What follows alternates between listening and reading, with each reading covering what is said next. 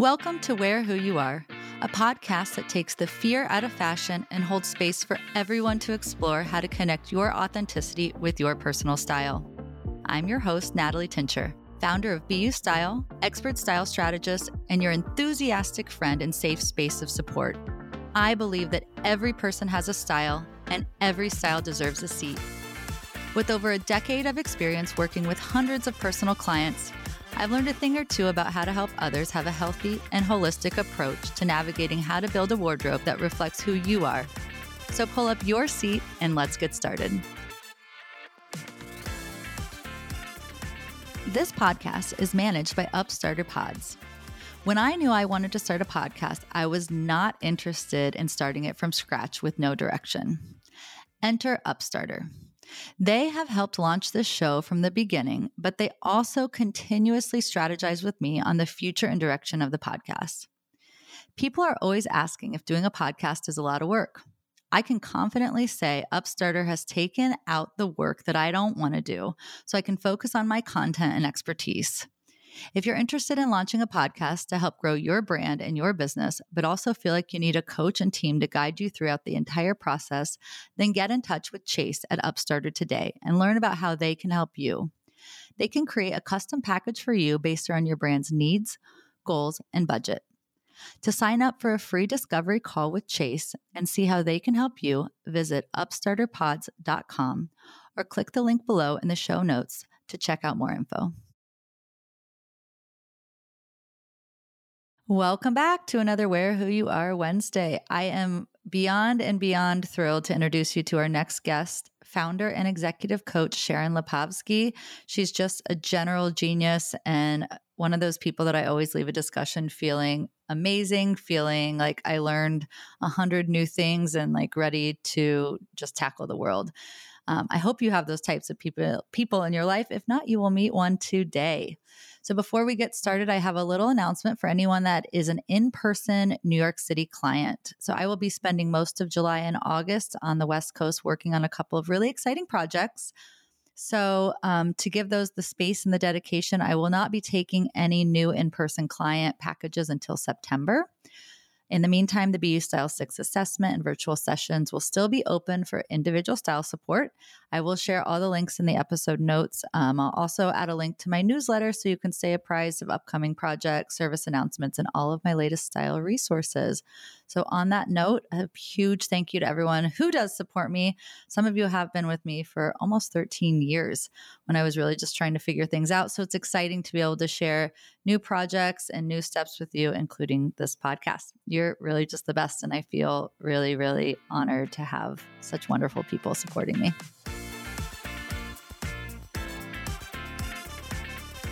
And speaking of support, I cannot wait to introduce you to a huge supporter of mine starting many, many years ago at this point, and someone I just cannot say enough wonderful, amazing, good things about. My dear Sharon Lipovsky. Sharon is an executive coach, a vision guide, and a happy resident of the Catskills Mountains. She founded Point Road Studio in 2012 to empower her clients to go after what they really want and raise our collective consciousness of what is possible. Sharon believes in the power of vision to clarify our purpose, strengthen our leadership, and bring ease to the way we work. She accelerates people forward businesses on their path to create equitable and high impact cultures and stewards founders, executives, and their teams on how to set strategy and reach their goals. Sharon studied coaching at Georgetown University and earned her professional certified coach designation from the International Coach Federation. She is the host of weekly podcast Design Yourself. Was the first podcast I was ever a guest on where she spreads her belief that there is nothing stopping you. Sharon, I'm so happy you're here. Natalie. Thank you so much for joining. You were the very first podcast I ever had the pleasure of being on, and I really funny, I guess, or coincidental story. I was at a summit, I think it was last fall, and there was someone that came up to me and she was getting ready to um, enter college. And she said, Oh my gosh, I, I know you. like, how do you know me? And she said, I listened to Design Yourself podcast and I heard your interview. And essentially, that interview caused her to want to go into fashion and styling. So, this was, I think, five years later. Incredible. Incredible. See the residual effects it's, of the podcast. That's wonderful. And of course, you inspired. Me. No, it was one of my favorite conversations. I listened to it again recently and I was like, that was a damn good combo. That was fun. Come on. Um, but so Sharon, actually, I was introduced through one of my very, very first clients to Sharon, and she hired me. What was it? Probably eight year. How many years ago? Probably more than that. I mean, it's got to be upwards of a decade, I would bet. So, I want to start by you sharing why you hired me, and we're going to tie everything into what you do and as a coach and where the world is today, too. Because I think one of the things that I get a lot of from my clients and from all the communities I'm speaking to is like, how the hell do we show up now? in like post covid world? And it's much more important than ever to align your executive presence with who you are i think. So i want to you know weave it into style and then get your tips because i feel like there's just so much goodness here. So first why did you hire me? Okay I'm I'm going to answer that. You'll keep me honest. But first I'm going to tell you why I was skeptical and thought I'll never hire Natalie. So this same first client of yours who is a childhood friend of mine, I remember coming to her lovely apartment in New York City and seeing a paper printout of all of her looks that you had created. You'd done a closet clean out. And I thought, this is super cool. Dot, dot, dot. But I would never need that. So that was my starting point like, cool, but not for me because I know how to dress myself. Now, of course, my friend is also highly fashionable, great sense of style. Um, but I just felt like, I don't know, uh, I was skeptical. However, flash forward a few years later, um, I'd gotten to know you personally. Uh, I continued to hear amazing things about you from my friend, your client. And I was pregnant with my second child I had subsequent to when I had first seen these looks, the lookbook, I had started Point Road Studios and I thought to myself, huh, I no longer need to dress the way that I was really assigned a dress code from my employer, which we should talk about later what that was because it's kind of funny. And yeah, and I also thought to myself, as I am doing my own thing and becoming, eh, now I'm having my second child, my body is looking different. My shape is different. I'm questioning now more about what is the way I want to present myself as a CEO, as somebody who's independent, also someone who's a mom, also i am breastfeeding. Like there were a lot of practicalities i was thinking through that i didn't have to think through before. And i was like sure seems like i could use some help. And so somewhat counterintuitively while i was i think six, i think 6 or 7 months pregnant we did our very first shop together.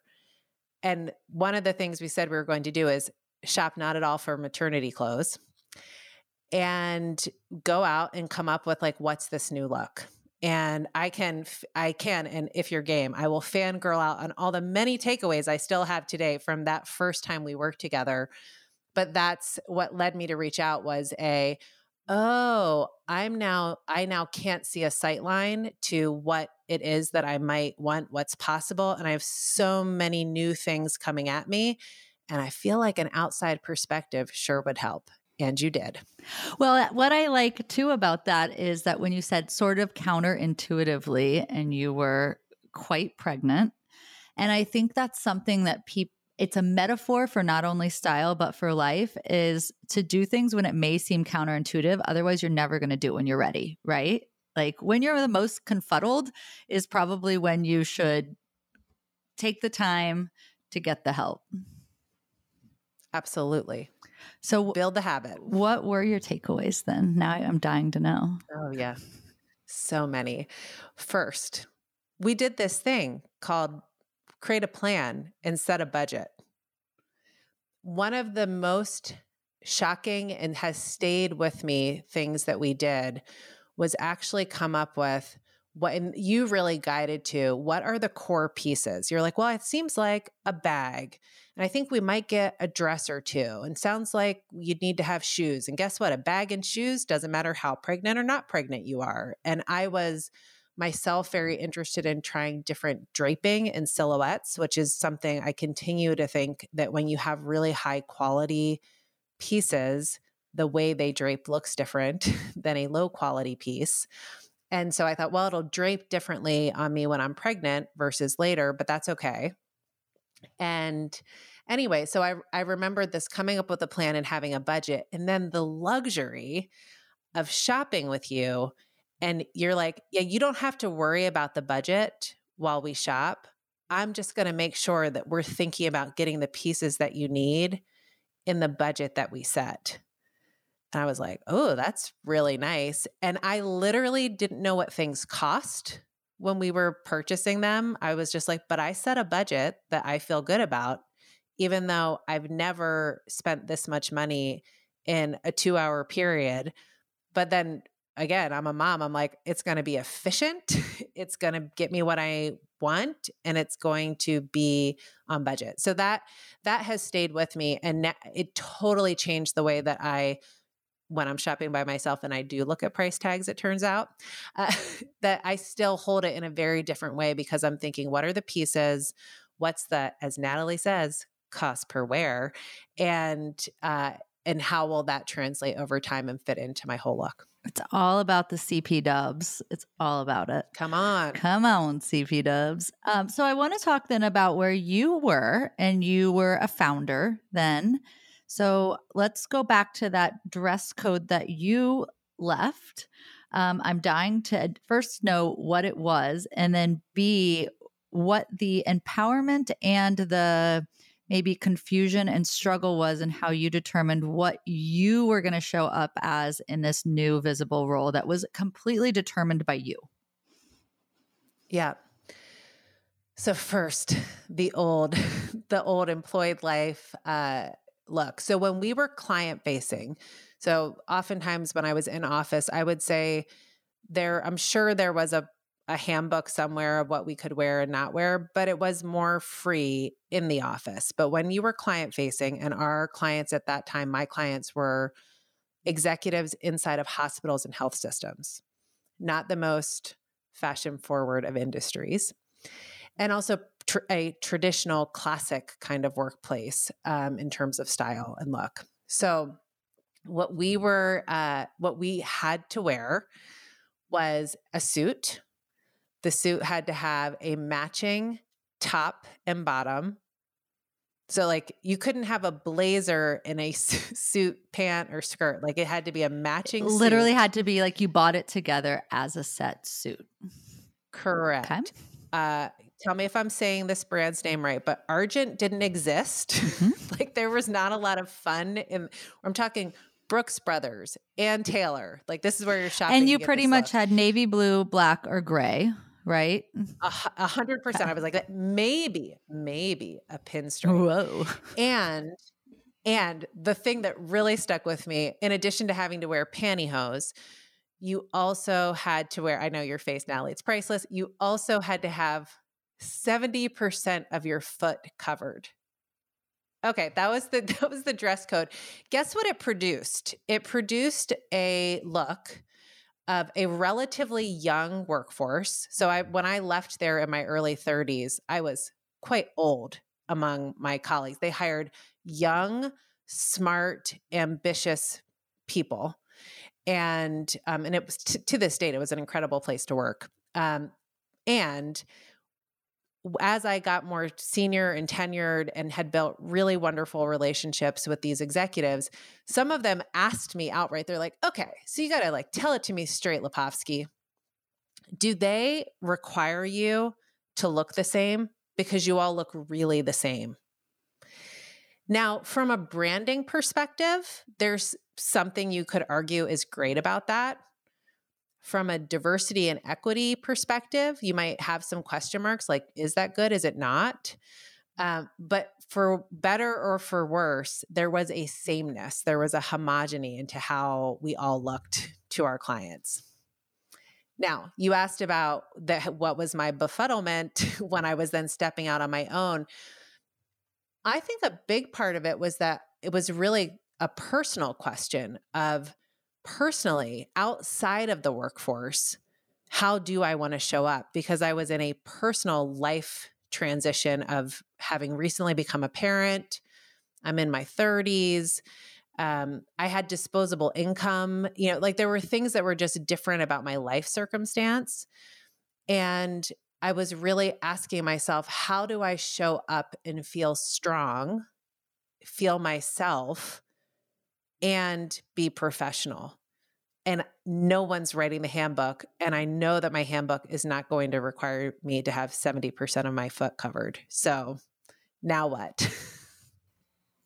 So, what works? So, of course, we're going to talk about the um, how that's communicated through a style lens. But what work did you have to do internally to come up with that, those choices and those words? Here is the big transformation that I had to go through. And by the way, I think I've transformed. I can own the transformation. And this is an absolute practice. So I do not achieve this and I'm like, I'm done. And that is a shift from looking to others to affirm who I am and what my direction is, my teachers, my parents, my boss, my clients, my colleagues, my partner, and instead to say, I am positive affirmation unto myself, like me and my being. This is it. Like, I, am not looking externally, it comes from within and i had like the the light bulb moment of me in this that really was the spark that led to this uh, led to this flame being fired for me is that i was at georgetown in their leadership coaching program i was still employed at the time and we were learning about this thing called the thinking path and the thinking path very simply is that thoughts lead to feelings lead to actions lead to results so let's just say um, I I have the thought that I'm really ambitious. I have this thought, I'm really ambitious. And when I think I'm really ambitious, I mean, actually, when I say it now, I feel like, like heart open. I'm gonna, I'm gonna go with that because I'm really feeling it when I said that. So I feel heart open, like, like this strong. And so I have this feeling of like strength. And when I feel strong, then what kinds of actions do I tend to take? Well, I might tend to be decisive and quicker in decisions that I'm making. I might tend to um, consider less pathways. I might tend to um, really stand in a place of power as I make those decisions when I feel strong. And and even when I hit obstacles, I'm moving through them as a result, I probably tend to move quickly to the thing that I want. Um, and shadow side, I might not consider some other ways to do it. So when I feel ambitious, that's what happens. The thinking path helps us to see what are the thought habits that work for us. And I've just discovered live here on the podcast that I am ambitious is a thought that's really working for me. Often, as a coach, what I listen for is when there are thought habits getting in our way like it is what it is and i'm like hmm or or someone might have the thought i need to be ambitious or women leaders should be ambitious. And that the feeling that they get is not feeling strong. Maybe they feel controlled or constrained or afraid whatever it is. So anyway the thinking path is the tool. And in this class sitting in arlington virginia uh, with the georgetown university cohort that i was a part of I remember um, discovering that I had a thought habit that was really about needing positive affirmation from other people. And I don't think that anybody who knew me at that time on the exterior would have thought, oh, Sharon's really out there looking for positive affirmation from other people. But having the coaching space held, I was like, oh, this is true. And what happens when I feel this way? Well, when I feel that I need positive affirmation from other people, I do things to make sure I get it. Like I'm performing to get the promotion and I am making sure that I am getting the A. And as a result, I tend to get great grades. and I tend to get promoted quickly and I tend to be really in service of what other people want. That's not that's not necessarily bad. That really worked for me. However, it also made me feel really tired and it also had me very disconnected from myself. So, the inner work that I did was around saying, what is it that I need to do in order to be positive affirmation for myself? And that that's and kind of connecting into okay, if I can feel a sense of positive affirmation, if the new thought habit is I am positive affirmation for myself, then I'm going to feel free. I'm going to be able to operate based on my own choices, including dressing based on those own choices. But at that point in time, the thing I was really after is leaving this job that I thought was incredible, but that I knew was not my inner calling. Like, this is not what I feel I am meant to be doing. My inner compass knows this but I can't seem to imagine myself breaking free from it because they do good work, because they tell me I'm doing a good job, because they're investing me, all these reasons. But my inner compass knew, mm, but this isn't for me. But if I can have this new thought habit, it will give me the feeling that I can operate for myself. And I think truly that same thought habit is what allowed me to later get to a place where I'm like, yeah, I'm going to show up in a professional setting. I think I had a lot of this in my personal life, but I can show up in a professional setting just as myself and be really not concerned about and what do, what do you make of me because I make of myself that I'm incredible. Oh, I love that. I mean, that answer is a podcast in and of itself. Um, so, a couple things I want to unpack from that was yeah, on. one, looking at you now as this strong, self affirming founder that's what I'm hearing and something that I notice with a lot of, particularly my female identifying clients, are that a lot of af- that is a barrier for a lot of people. Because to become a founder, to do something that's never been done before, it requires a lot of times not having external affirmation. I mean, I, I, look at my own journey and saying, I'm going to leave my editing job. I'm going to leave a dogmatic religion. I'm going to do all these things. All the places that I got affirmations from were not, couldn't rely on those being there because I was really forging a path that was not based on the, the shoulds of everyone else and the pat on the back gold stars of um, this is who I am. So I want to just then first tie this into your coaching in terms of particularly women in visibility. And how do you help them to create this vision and figure out what their roadblocks are and then what the design and the vision of their leadership or their path looks like for them? Because maybe it's different. It, it is going to be different for everyone. Yeah.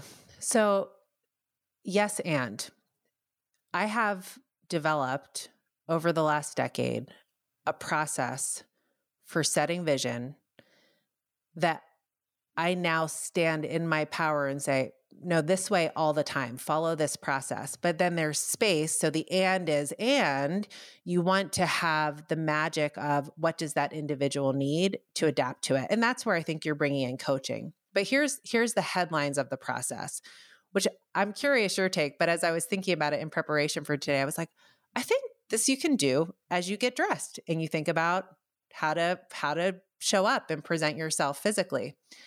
So the the vision cycle moves through these five steps. It's nonlinear, so you don't have to move through one, two, three, four, five.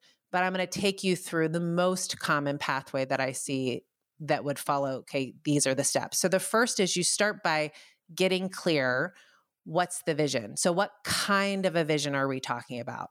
What's the time horizon? So, is this a vision of how I'm presenting myself in my professional attire? Is this a vision of a job that I want? Is this the vision of my family, of my home, of my whole life? Is it a vision of self? And notice that that's different than whole life. Is it a vision of a transition I'm going through. So, really, let's get clear on what kind of a vision are we talking about and then put a time horizon on it. So that's the starting point. The the bookend to that at the end. So this is step 5, but I'm going to take us to that bookend is to go beyond. So to expand beyond and hold possibility because we cannot change or move towards what we don't see. And so breaking out of what is our sight line really helps. Like when I went to you and hired you to help me as a style strategist, you helped me go beyond my own viewpoint of what I could do for myself. When later I did the early version of the Style 6 assessment, that was another tool for helping me go beyond and see new ways of, ah, that's what it means to be magnetic. Oh, this is how my hair shows up and helps me be soft. Like, so we go beyond.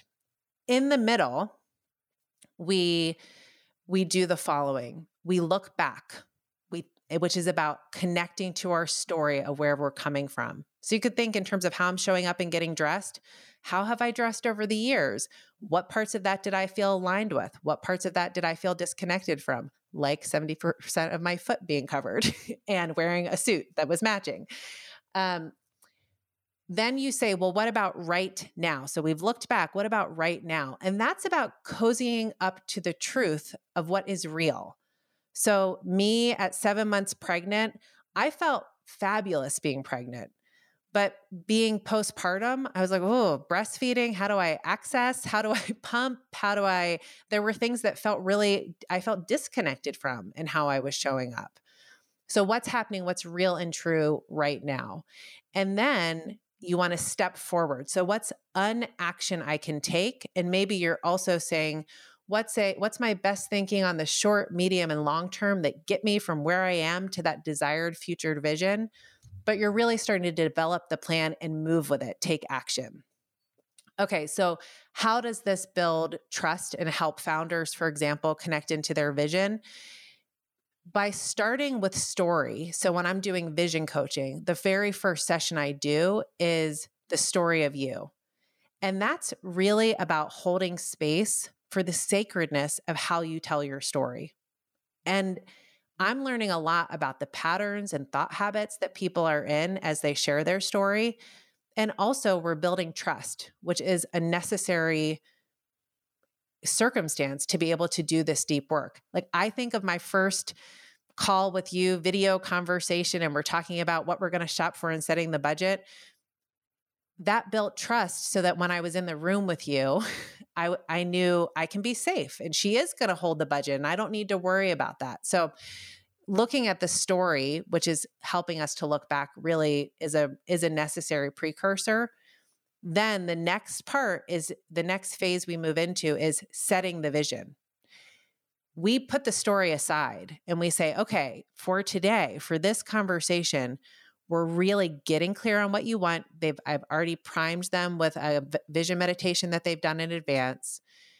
And we are holding space and expanding into what's possible, which is this lovely, delicious space of like, okay, we're seeing what it is that you want.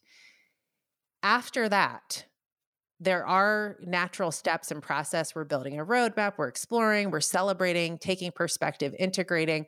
But everything that follows the story and the setting of the vision is about leveraging these moments of these access points in the vision cycle but really based on the unique needs of what this person is is needing and that's how we get into what are their roadblocks and i because i've been doing it for so long as i'm sure you experience in your work there are patterns i can discern of likely things we can anticipate but every person is different. Their circumstances are different. And so that's where it's about really meeting people where they are.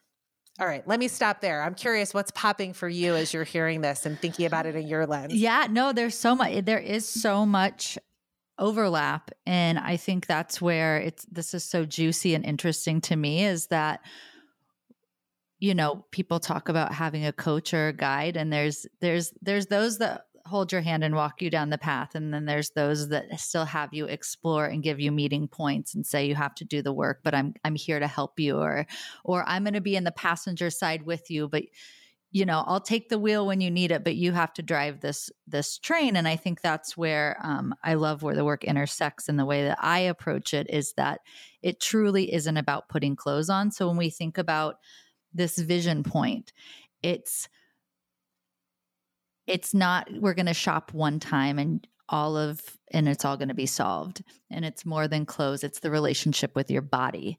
It's the relationship with you feeling like you deserve to show up in the way you you want to show up. It's about looking in the mirror and focusing on different components of it. And it all connects to you know you go to that vision and i we look at the horizon and i and i know and the goals that we have with the clients that I like to work with other people in my community, even listening here. It's like, I want you to think about what life could look like if you put on clothes and you felt great and you didn't second guess it. Okay, we're not going to get there tomorrow. What are some things we have to do? Think about looking back at the stories that you have. What are the things your mom used to tell you was right or wrong? Do you dislike that thing now because your relationship with your mom and that story's in your head? Or do you actually like it now? Let's bring it to the present. And are you just rebelling still in dislike? Or, you know, let's look at where you are right now. What shape are you and how do we celebrate your shape and not look back at 22 year old you and going out to the club? You know, one thing I always hear is when you talk to people about the timeline of their life is I wish I'd appreciated, you know, when I was 30, I wish I'd appreciated my body at 21. When I was 40, I wish I'd appreciated my body at 30. When I, you know, and so it's it's looking where you are right now and learning how to celebrate it and appreciate it. And then how can we get you to that point? There are things that are objective. There are things based on feeling and trusting your intuition. And then once you get to the point where you say, I accept who I am, now we say, how can we use this? Let's go beyond the horizon. And how can we get more co pilots? And how can we push you in your visibility to accomplish what you want to accomplish? So the horizon keeps moving longer and longer, but um, it's just so interesting. Thank you for walking us through that vision journey and how it overlaps anytime you're doing internal work and how doing internal work, no matter how it's manifested, it's not just a job, it's not just your career, it's not just clothes. At this point, it is making sure that you're in a place where you know you deserve to show up, that you are showing up in your authenticity and in your power, whatever that looks like. And then you're you're expanding even further beyond it. Totally. And that that's where I think there is this like this is one of your gifts natalie is you you have helped me and i know because i'm i love the podcast i've been listening hearing from other clients you help people feel seen and have the permission to show up physically like the physical manifestation of what the inner transformation is or the inner game is and that's game changing and um and that's also to executive presence, that's what's required. You know, in leadership, we talk about leadership is an inner game, but a public act. You know, you can't you can't lead on the inside alone. You have to show up to bring people along with you. And that's why presence, which is yes, including the clothes we wear and the shoes we wear, but that's just the ornaments of what is the embodied presence that you're bringing. I just I feel like you do such a wonderful job of of holding the space to create um, permission for people to do that. Well, I think one place that we align is that we truly love humans. And it's not about us. Oh, heck yeah. It's truly not about us. And I, one thing I always say, it's a story that um, I think about my mom. I'll take two minutes to tell this story. But my mom uh, when I when I was younger, and I thought, oh, gosh, I hate how I look, and I was that didn't look like anybody else in Indiana. And my mom flipped through a J. Crew catalog, which I loved at the time, with me, and they were all pale, stickly girls. And she said, Natalie, you look like her. Do you think she's beautiful? She goes you you have the same hair you have the same this. And i remember my mom looking at me and saying if you could see yourself how i could see you you would think differently. And I think about that a lot with my clients, and I am hearing you say the same thing of there's power in having someone that's looking at you. And I truly will look at my clients, oh my God, they're beautiful in this way. They're beautiful internally, extra. Like there's just people are so beautiful that I just wish more people could see themselves how I see them, how you see them, how their biggest fan sees them.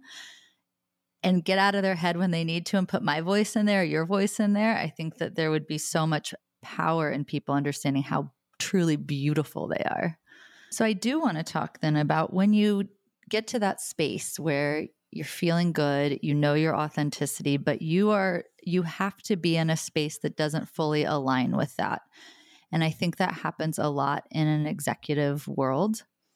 How do you coach your clients through that standing in their authenticity, but still um, aligning where needed in the spaces that they're in? Yeah, I I often um, begin by describing what it's like to coach in that scenario.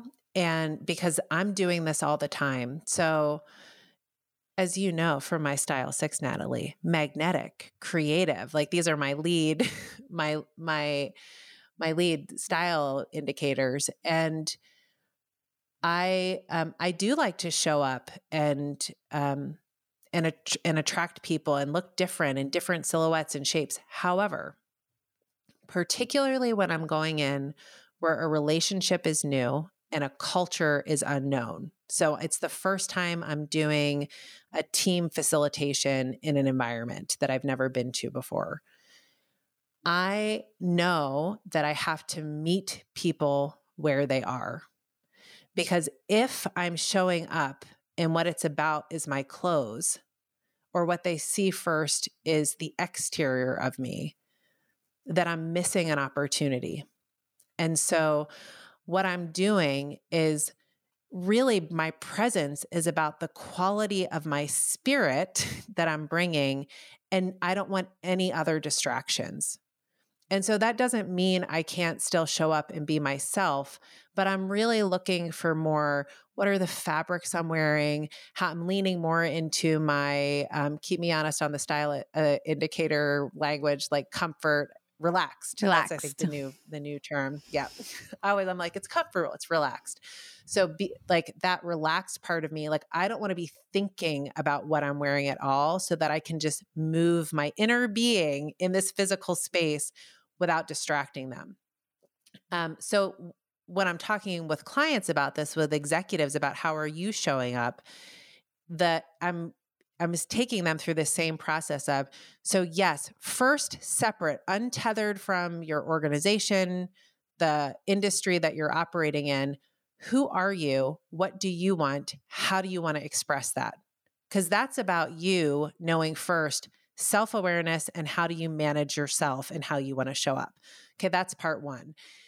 Then you necessarily have to bring in the system and create this alignment. So, yes, I have to understand who I am unto myself and then say, where am I choosing to show up? For example, at work. And I like to think of work, work as like these are the playgrounds that we operate in. So maybe there's a client site that's one playground, and then there's a boardroom that's another playground. How do I meet that part of my system where it is? so that I am able to have my inner spirit still radiate, but I'm not creating distractions. And I think if you're doing those things, you can both bring your authenticity and have alignment with the system that you want to be a part of for as long as you choose to be a part of it. And if that system is telling you forever and ever that you have to wear a black suit with a matching top and bottom and 70% of your foot covered and you just do not feel like that's who you are, then guess what? You can pick a new playground. but for the most part, I think we can operate in the systems we choose to operate in. And if we're choosing it, those adaptations are just fine to make because the inner spirit, the inner game that you're bringing can adapt to the environments that you're showing up in. And I agree with that through the lens and of how you communicate that through style is that, you know, there are times when certain style parts of your style personality can scream louder and should scream louder. And so I, you know, I do it through this like discover who you are, discover where you're going, who's going to be there and decide how you want to lead the room. So decide if you want to lead the room in softness and reception. Decide if you want to, you need to lead in, and it dictates, the space dictates being more magnetic or, you know, it, it's you can make those decisions and from the lens of wardrobe and in the lens of what you do it's still different parts of you that you're flexing and there's just sometimes when it needs to be maybe the part that it doesn't always speak the loudest, but I would still put you in clothes in your closet. I'm not going to have a separate wardrobe for those things. It's just what's the what's the code that day of you? And there's something I would imagine, and you can speak more on it of, and you know, you talk about going into these these groups for the first time and you know relaxed is definitely i don't want to think about my clothing i want to be able to engage and knowing those spaces you're showing up in there is that element we talked about our work together of gaining trust and a lot of times it is that first time of i know they're going to follow along and i know that i'm trustworthy and i know i can lead them but i may be doing something new for them. So i need to get them to understand for like just put your toe in so then you can slowly you, you know where you're they're going to be in six months or you know where they're going to be down the line. So you need to pre- create that path so they feel like they are welcome to enter that's right I, t- I totally agree. I'm bringing my vision for where I see that they can go, but then by eliminating the distractions, I'm coming back to, but where are you right now? And I, as you were describing the um, some of the other style personalities, I was thinking to myself, like, I want to say out loud, somebody who is more classic and polished, and that those, like, there is somebody out there listening right now who's like, I feel incredible in a black suit that is matching top and bottom, and my foot is covered. Incredible. Like, that's great. I know for myself that the environments I feel most shaky in, which is unusual for me, uh, but it happens. And it's usually when the environment looks like that. And I know I cannot, in my authenticity, show up looking like everybody else in the room. Like I feel very strange. And wearing a matching suit feels well, you know maybe maybe i'll be like natalie next style assignment what's my matching suit where i feel incredible i'm sure it can happen but it's uh, but it's it's not what i'm naturally drawn to and so i'm always thinking about what works for one person might not work for somebody else so how as i was hearing you describe some of the different style personalities i was like oh yeah i can imagine very quickly where i feel most shaky and it's either when everybody else seems so highly polished and like each other or there's something where I technically don't know. Like when I called you up and was like, the New York Times is sending a photographer to my house.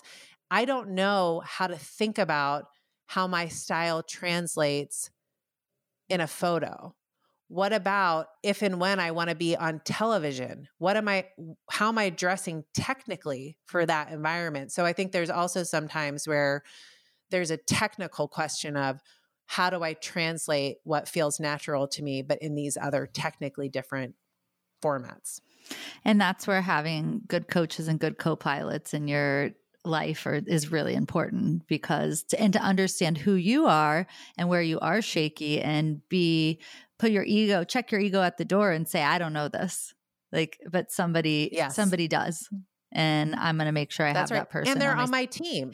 They're on my board and they are going to help me and I can just call or text them because I know that I'm shaky there. A hundred percent. Like Natalie is my person I'm texting.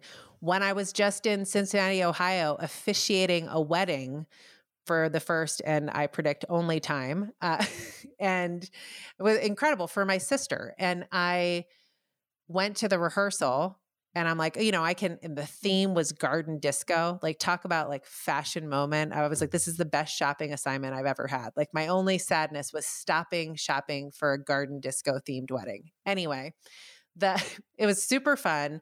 But I was thinking, but how do I show up as an officiant?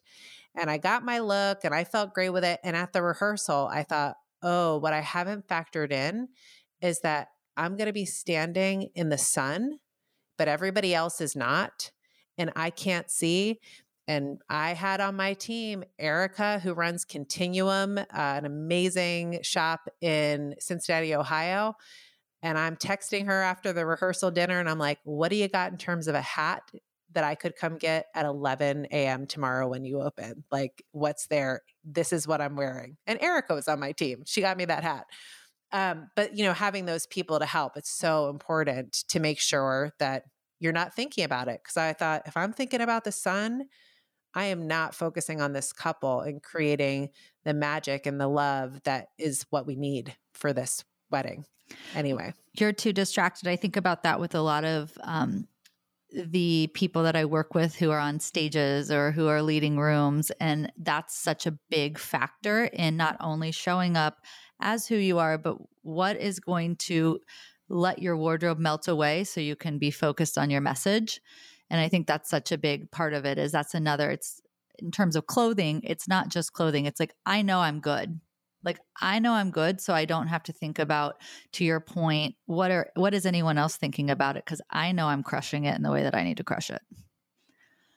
So I want to then I want to move on um, as we're starting to wrap up and talk about what you're seeing in this post-COVID kind of new norms office environment or you know workspace and how you're seeing that affect um, your clients that you work with in dressing and personal brand and executive presence and all of all of that good stuff? Well, first, it's totally different. So the way we work is different. There are places, you know, like go back to hospitals and health systems that haven't seen much change except that all the other workplaces have changed and therefore maybe people are leaving and saying, I don't want to be on this playground anymore. Teachers and the huge teacher shortage that we're having, as many teachers are vacating that profession. So, even where there hasn't been disruption in maybe what it looks like, there's still disruption because there's disruption around those those industries and workplaces. So, what I'm seeing in terms of how people are showing up is generally where there has been permission to change it's more informal. There is less employee tolerance for restrictions on what they can wear. Um, so I'm definitely noticing that, and and I'm noticing for my executive teams and HR leaders who are like, how do I address that? Like, how do I bring some clarity to what's okay and not okay uh, while I'm giving a lot of flexibility in how we dress? The other thing I'm noticing is because there's so much hybrid work that we are we might be both in person and virtual in the same day.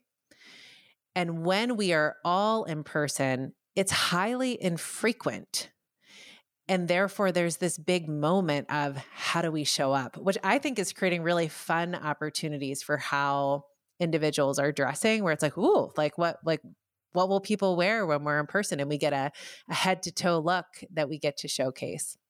So that's some of the headlines more informal less tolerance for being told you can't show up in a way that feels authentic for you more relaxed and um and then also kind of some fun moments when we come together in person. I definitely am seeing that where people I, I'm only in the office twice a you know twice a week and so we don't need as much volume. And so then it becomes more like, but I want it to be so aligned with me. And so I'm seeing that there is more focus on personal brand, personal, you know, what it looks like truly to show up as you. Um, but I'm seeing on the other side, and I'm curious your thoughts. Um, you know, I'm I'm hearing both sides of it. So I'm hearing my my clients who are walking into offices that have gotten more casual say, I'm more confused on how to dress because a lot of them were in that classic full suit that was easy. And now I've been told there's no dress code, but I feel like it's a trap because a lot of them feel like I want some sort of guidance because I'm then afraid it's like that. I say it's like where they got rid of vacation days and people feel like it's a little bit of a trap. But then on the other side of also wanting to have choice or looking at it from an HR perspective of, I don't feel like we probably need to tell people to cover 70% of their foot and, you know, such specific requirements. Where do you think there's a happy medium or do you have a, stance on how that affects teams, executives? Like, you know, what are the implications of, of all of this quandary we're in? Yeah. I think where there can be more direct guidance, which I know is something that you can provide, I think that's helpful, especially when we don't have the luxury of two weeks in the, our first two weeks in the office and we're being oriented and we're there full time five days a week as are all of our colleagues including leadership where i can read the room so i can show up usually more formally or maybe not but always I always err on the side of more formal to start, never a bad idea. Um, and what I what I see is because we are working in hybrid distributed remote workforces, that's when it becomes I think increasingly more important that you're giving like this is what we mean by that. What is business casual? Like what will you be wearing to this event? because without knowing it, you don't have that the reps of seeing people to know how to show up. And it causes it definitely causes anxiety for people. It causes anxiety for me when I go to to show up for clients like I said especially when I haven't met them before because it's a what what does this culture look like? My I have now my go-to looks for this is really me, not distracting and more formal but that's you know that's exhausting for someone who's going for their first time to meet people in person which is that's happening all the time. I went to facilitate an event for a, technology team and the team has grown from 5 people to 25 people over the course of the pandemic. This team has never met in person. Like most of them were meeting each other in person for the first time because 5 to 25 they just hadn't had these moments and they work all over the country. You know how do you show up as yourself and how do you dress for that? I'm sure it was an anxiety producing packing job for many of those people. So short answer more clarity helps. What do you actually mean by business casual? But what are you seeing natalie I mean, I'm seeing a very similar thing that I think it's um I think it's a cop out for people to wash their hands of it and say we're just going to think people should show up and I think we're doing pe- the employees, particularly the young talent coming in, a disservice because they have not seen an office environment. They don't understand those expectations. They don't may not understand what we mean by smart casual or business casual or how to align to your spaces. I think it looks different than just writing a dress code of requirements. And I don't think that works anymore. Um, I find it to be a place of educating and going back to the work that you're doing and that I'm doing is by teaching people how to understand who they are, what their environments look like, and then how to properly communicate that and show up in authenticity while respecting the space they're in while looking toward their goals. So I think that it needs to be addressed, pun intended. Um, but I think, and I think it just looks different, just like everything else that we're in. And I'm seeing businesses, I've had some come to me recently now saying, okay, I'm ready to tackle this. And I'm understanding that, particularly again, my young employees don't understand what I mean by things that maybe were natural to us. Um, I would guess it's happening in like meetings that you're talking about when you're meeting with, you know, 25 people.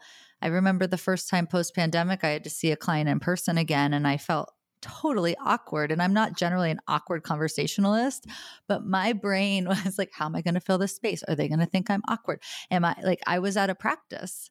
And so there's a lot of things to get us back in practice and to give tools from an executive level of coaching, even. I'm sure you have clients or like, how do we reflex this muscle? And then some people have just never learned it. And it's it's not going to help if I think companies don't take the time to foster that um, employee engagement and empowerment. Yeah. Can I throw out a question for you that I'm no. having as you're sharing this? Of course. okay. So, here like here's where my mind is going. I'm like, "Oh, obviously the answer is you have an organization, you need the employees to take the style 6 uh, assessment and then there's a workshop and when you're when you're onboarding new talent i'm like i got it makes sense but let's say you're an organization of 500 people and you're doing it for the first time. There are those people who already have a natural sense. Maybe they've hired people like you. Maybe they're intuitive about it. They're showing up and feeling and, and being in authenticity in their presence aligned with the organization. But there are going to be people who don't but maybe there's resistance. Maybe they're at a certain level. They don't want to be in the room with their direct reports where they're also going through this process. And I'm thinking of it, my my kinship to it, and then I promise the question is coming. Is when I'm coaching, when I'm when someone's hiring me as their coach, they're there and they want to show up. Like they have the the conditions to be able to do this work. If someone is assigned a coach, they may not be ready for it. They may not want it. And I'm not working with that person myself. That's uh, because I'm only doing investment based coaching where everybody wants to be there. But for you, what what would your approach be to an organization wanting to set these standards where you can bring in education but where you hit resistance? Like what even like what does that look like in your experience and what's your way that you would overcome that? I mean, it's interesting because I've been, you're met with resistance from people who don't understand that it is more than clothes. Um, so I always think it's starting at the baseline of by putting on clothes every day. It's like you have to put on clothes every day in the culture that we live in. And so it's less about focusing on the clothes and focusing on you're at a job, right? You're here don't you want to use it to your advantage? And it's not about the exact right cut of blouse. It's very much not about that. It's about understanding that the choices you make, whether you like it or not, are, are going to be judged. And so I think if when you boil it down like that, and you know, some people may not care. And if you say you don't care, it's to your point. It's like that's the organization's job to worry about that. I can only give you the information and saying where you work is this style brand who you are as this style brand. Here are some choices you can make to stand out and align. Here's some choices you can make to influence, you know, rooms by how you dress and the nonverbal message. That those are facts. Those are just facts and you can take it, lean into it just like anything. If you believe in therapy, then you are going to want to do the work. If you believe in coaching and vision, you're going to want to do the work and you can speak to a room where it's going to resonate more with some people and it's not going to resonate with others and you know those are the that's the beauty of having choices and i think as a company you can also make the decision if that's important to you or not. You know sometimes geniuses get away with things that others don't because they're a genius and that's also something you know some people will say you know what? They're a pain in the ass but they are so good at X, Y, and Z that we let things slide, whether you like it or not. That's that's how things work. But if you're not a genius, you're probably not going to be in that position. So you eventually might want to take note. And, and if you are a genius and you're doing that and your culture is allowing you to get away with it, sorry, the executive coach in me can't let that comment slide. I'm like, there is a real cost to all the other people that are seeing you let that person get away with it. So don't think that it's just, well, we're letting them be different. That difference, everyone else is seeing it. And there's a bigger cost to that. And the larger your organization is and you're letting that happen, the costlier it is. So just saying don't do that i 100% agree with that and you know the one of the places i came from i saw that happen and um they lost they lost some really good people as a result when they saw, you know, it's a, a symptom of a greater cultural problem, I would say. Yep. yep. Um, And of course, again, I'm like, bottom line, when you lose talent, there's an acquisition cost to getting that talent. There's the cost in the marketplace to your reputation when you have people leaving and what they're telling other people, which costs you in the talent pool that you're getting in the future. Like we we are operating in an increasingly transparent work environment. You cannot get away with it. it the costs are so high. So, okay, soapbox complete. Soapbox complete. on that note, there's so much genius here. We could go on for hours and hours. So, this probably means we'll have to narrow down our topic matter and have you back for another great convo.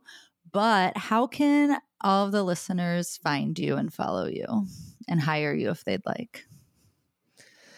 Yes. Well, first of all, you're here on a podcast. So go subscribe to Design Yourself. I would love to meet you over there. And if you go to pointroadstudios.com, and that's point like a pencil point, road, R O A D, studios with an S, uh, that is your best place to find me online. If you submit a contact form, it is going to cross my desk, and I will personally be in touch and would love to hear from you. And other than that, I'm on the LinkedIn, I'm on the Instagram, and you can find me in those places looking at up Sharon or Point Road. And we will link it all. And the final thing I want to ask you in, ter- in our work together is what is your ultimate wear who you are outfit? I have two questions that, and then what is the most memorable thing we ever bought together? Mm. Yes. Okay. Ultimate wear who you are outfit is whatever I'm wearing at the time. Like every day I'm saying, what is going to be my ultimate thing today? And that's how I want to show up. And lately, living in the Catskills, I'm wearing a lot of mother jeans. Like I just love them. Great high waist, and then like nice soft fabric, and then a fitted top. So that's lately what I've been wearing. Um, and then hit me. What was the second question? Your oh, memorable Mhm, piece. mhm. Oh, I got it. I was like, I could. I was like, I got to tell you this, Natalie. So, uh, maybe like the first dress I bought with you, Marimekko. It was, I think of it almost like this watercolory fabric, like a green and a white on this overlay of a dress. And it was very tent shaped. I think I looked great pregnant in it. And it was very forgiving in my postpartum body. It ripped in one of the sleeves. It had these very delicate cap sleeves. And I, but it, I'm like ruthless about getting rid of stuff but I like could not let go of it. But I was like, but I'm not going to wear this. And it's also torn. So I just was, when I was in Ohio for the wedding, met with a amazing seamstress and she is remaking that dress into a high waisted skirt that I'm very excited about. So I'll get like a tighter fit, but the same fabric. So stay tuned. I'm dying to see a picture. You have to send it to me and we'll have to share it. I definitely will. Well, this has Yeah, been just sure. all I hoped it would be and more as usual. I said every time I talk to Sharon, you're just one of those people that I leave feeling like my cup is overflowing and you're like the ultimate feel good person. So thank you for always creating such a beautiful space. Thank you for educating us on what it looks like to have a vision and the steps to follow it so you can show up as who you are and that you can wear who you are. Thank you so much, everyone, for listening, and we will see you next Wednesday. Thanks for joining another Wear Who You Are Wednesday. If you enjoyed this episode and you'd like to help support the podcast, please share it with others, post about it on social media, or leave a rating and review. Be sure to follow along for episode news, updates, and other bonus style insights on Instagram through my business account at BU Style. That's the letters B, U, and Style, or my personal account at Natalie underscore Tincher. And don't forget to subscribe to Wear Who You Are wherever you listen to your podcasts. Thanks again, and see you next time.